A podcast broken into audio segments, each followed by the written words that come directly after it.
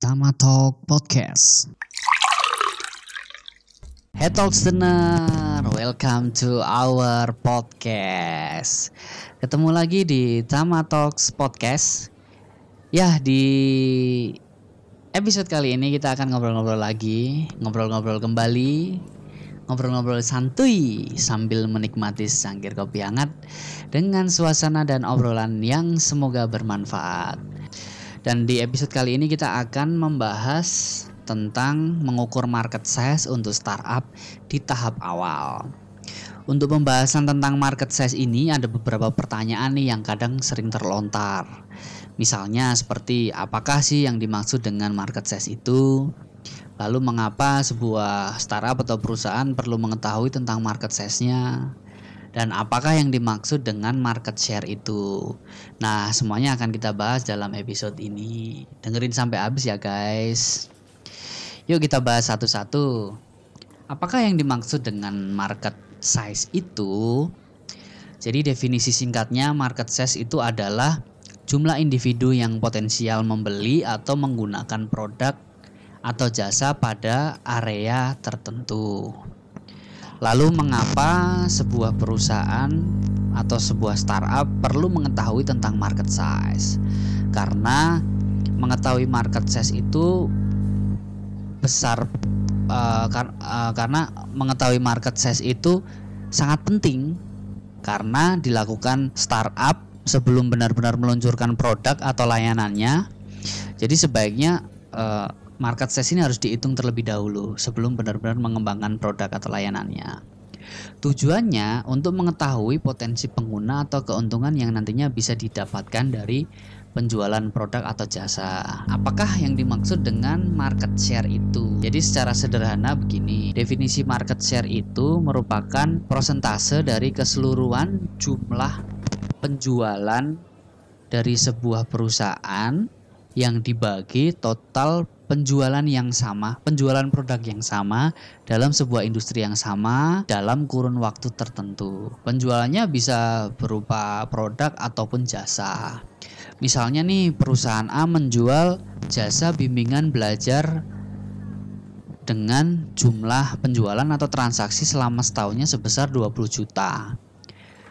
Lalu jumlah penjualan trans atau transaksi jasa bimbingan belajar dari semua perusahaan yang menyediakan produk yang serupa di negara tersebut sebesar 100 juta per tahunnya. Nah, berarti market share dari penjualan jasa bimbingan belajar dari perusahaan A tersebut tadi kan 20 juta dibagi sama 100 juta. Jadi sebesar market share market share-nya adalah sebesar 20% dari total ketersediaan market. Uh, kadang juga ada nih eh, pertanyaan-pertanyaan yang bikin sebenarnya bikin sebel sih, cuman tapi ini penting. Jadi pertanyaan gini kadang, ah ngapain juga sih harus diukur-ukur? Ini kan produknya baru, produknya belum pernah ada yang ngejalanin dan ide ini kan ide yang inovatif banget. Hmm, asumsi-asumsi semacam ini tuh bahaya banget karena dia merasa idenya bagus, idenya inovatif, idenya ide yang terbaru. Uh, padahal asumsi itu uh, gimana ya? Padahal mengukur besarnya pasar itu tidak bisa dari sebuah asumsi, tapi memang diperlukan data. Karena apa?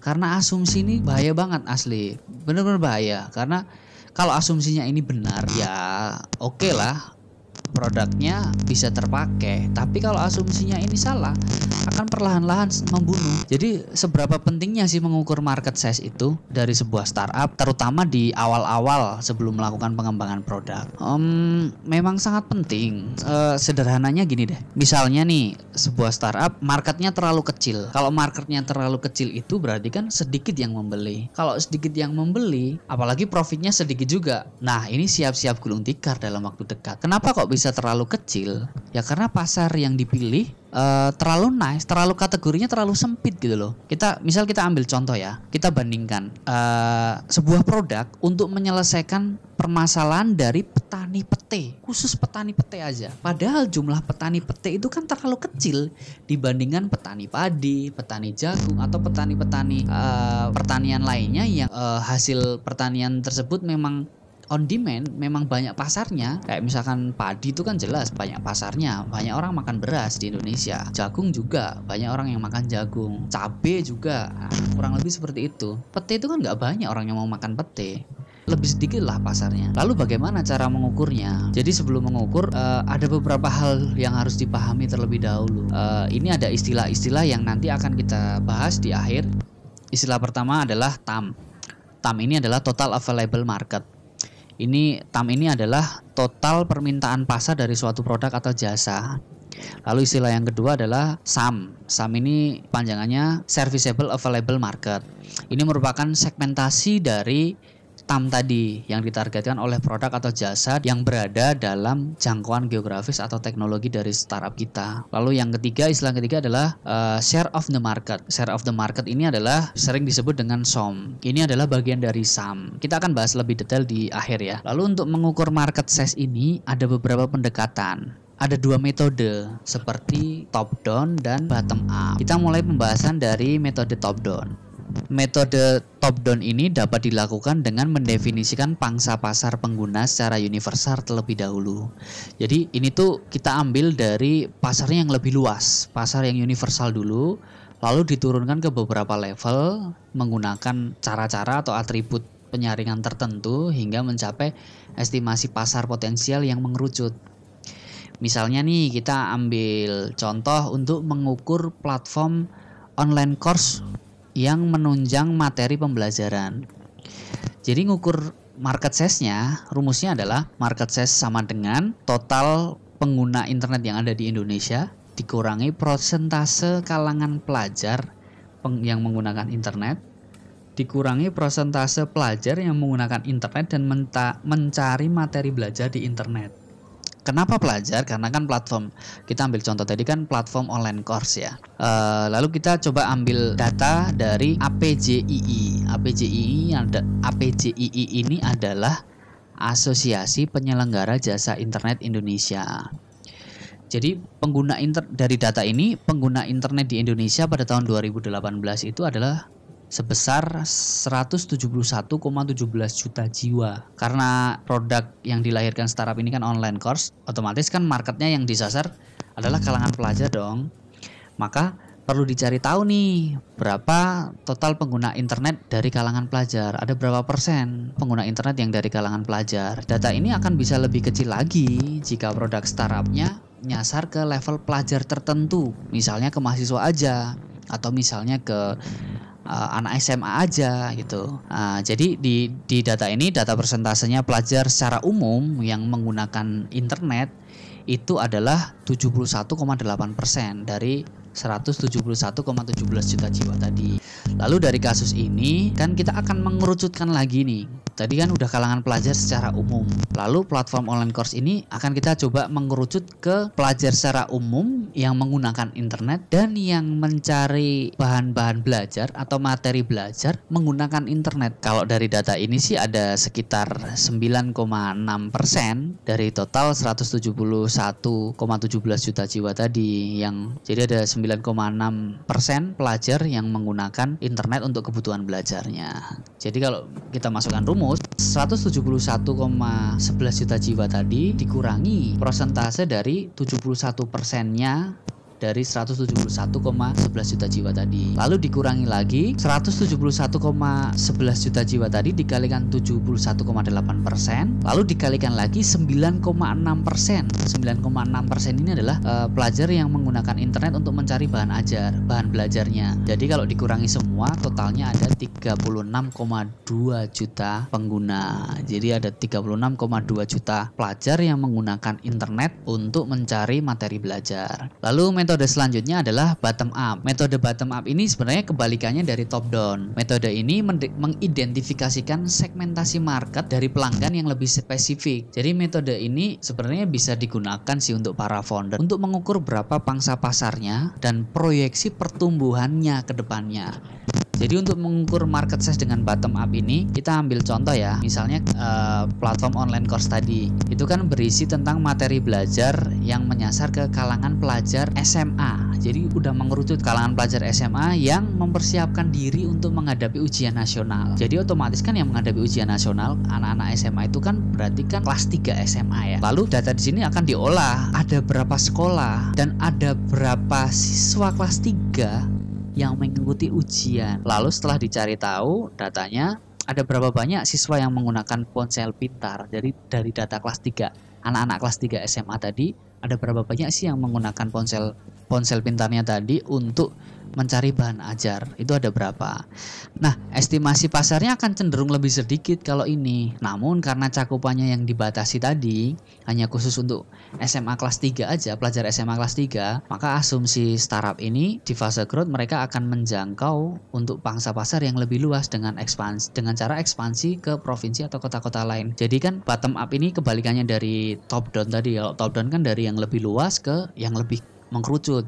Kalau ini dari yang lebih kecil, dari yang lebih mengkerucut, kan tadi bottom up ini kita ambil contoh dari pelajar kelas 3 SMA. Berarti kan kecil tuh, marketnya kecil. Cuman ini bisa dijadikan untuk uh, menghitung proyeksi pertumbuhannya. Bagaimana caranya menghitung per proyeksi pertumbuhannya? Bisa dicara, di, dilakukan dengan cara misalkan di kota A nih, di kota A pelajar SMA kelas 3 udah ada sekian. Dan ini berhasil pilot project startupnya ini di kota A bisa dikembangkan ekspansi untuk proyeksi pertumbuhannya itu ke provinsi atau kota-kota lainnya. Nah, itu yang disebut untuk up-nya. Lalu pendekatan manakah nih yang paling cocok antara kedua metode tersebut? Sebenarnya kedua metode tadi itu saling melengkapi sih sebenarnya. E, dalam perhitungan pangsa pasar ada terminologi TAM, SAM, SOM. Jadi tadi kan di awal udah kita bahas nih tentang TAM. TAM itu adalah total available market. Jadi uh, siapa saja sih orang yang diharapkan dapat dijangkau dengan produk yang dikembangkan, yang akan dikembangkan. Sedangkan untuk SAM itu adalah uh, serviceable available market ini adalah segmented sih, seg lebih segmented. Jadi SAM ini adalah porsinya dari TAM yang lebih spesifik untuk ditargetkan oleh startup. Dan yang terakhir SOM ini adalah share of the market. Ini merupakan bagian dari SAM yang sudah diraih dari pengguna di fase awal. Jadi kan yang lingkup lebih luasnya tadi kan TAM, total keseluruhannya itu kan TAM. Lalu diambil bagian yang akan dijangkau itu namanya SAM. Itu segmentasinya namanya SAM. Lalu habis itu SAM ini uh, merupakan porsinya dari TAM nih kan, bagian dari TAM. Nah, dari SAM ini tadi itu akan ada banyak bisnis-bisnis yang berada di SAM ini tadi. Makanya kalau untuk mengukurnya disebut dengan SOM, share of the market. Dari dari SAM ini tadi ada berapa persen yang akan diambil dari total uh, dari uh, jumlah SAM ini tadi. Uh, metode top down ini sebenarnya sangat cocok untuk mengestimasi TAM dan SAM. Sementara kalau untuk bottom up ini lebih cenderung untuk menghitung estimasi SAM dan SOM. Nah, itu tadi kan obrolan kita tentang market size. Dari kemarin kan kita udah bahas secara urut nih, membahas tentang bisnis model canvas kan apa aja bagian-bagiannya, lalu tentang problem, tentang solusi, tentang segmentasi market, tentang validasi market, dan hari ini kita udah bahas tentang market size. Nah, setelah ini, apalagi nih yang akan kita bahas? Kalau urutannya sih lebih enaknya kita akan bahas tentang produk karena kita marketnya sudah jelas, sudah uh, yang akan ditargetkan itu sudah jelas dan tervalidasi juga. Jadi uh, produk ini sebaiknya kita harus ngapain nih? Insya Allah kita akan bahas di episode selanjutnya. Jadi buat para talkstener tetap stay tune terus di Tamat Talk Podcast. Semoga podcast ini bermanfaat buat para talkstener semua. Yuk uh, teman-teman talkstener bisa bantu share episode-episode dari Tamat Talk Podcast ini ke teman-teman kalian melalui akun sosial media kalian supaya uh, ilmu yang ada di sini bisa bermanfaat untuk lebih banyak orang lagi. Dan buat teman-teman yang membantu share, insya Allah juga akan dapat pahala karena ilmunya kan bisa bermanfaat orang untuk orang banyak. Hmm, selain itu juga jika ada pembahasan dalam podcast ini atau materi atau kata-kata saya mungkin yang salah atau kurang berkenan, uh, saya minta maaf dan saya sangat mengapresiasi sekali kepada teman-teman yang mau memberikan kritik dan saran melalui DM di akun Instagramnya tama.talks atau barangkali teman-teman uh, para talkstener semua ada yang mau request pokok pembahasan tertentu yang berhubungan dengan teknologi, dengan bisnis, dengan startup, atau pertanyaan-pertanyaan tertentu seputar startup dan bisnis, kalian juga bisa DM saya di akun Instagram yang Tamada Talks. Oke, sampai jumpa dan terima kasih.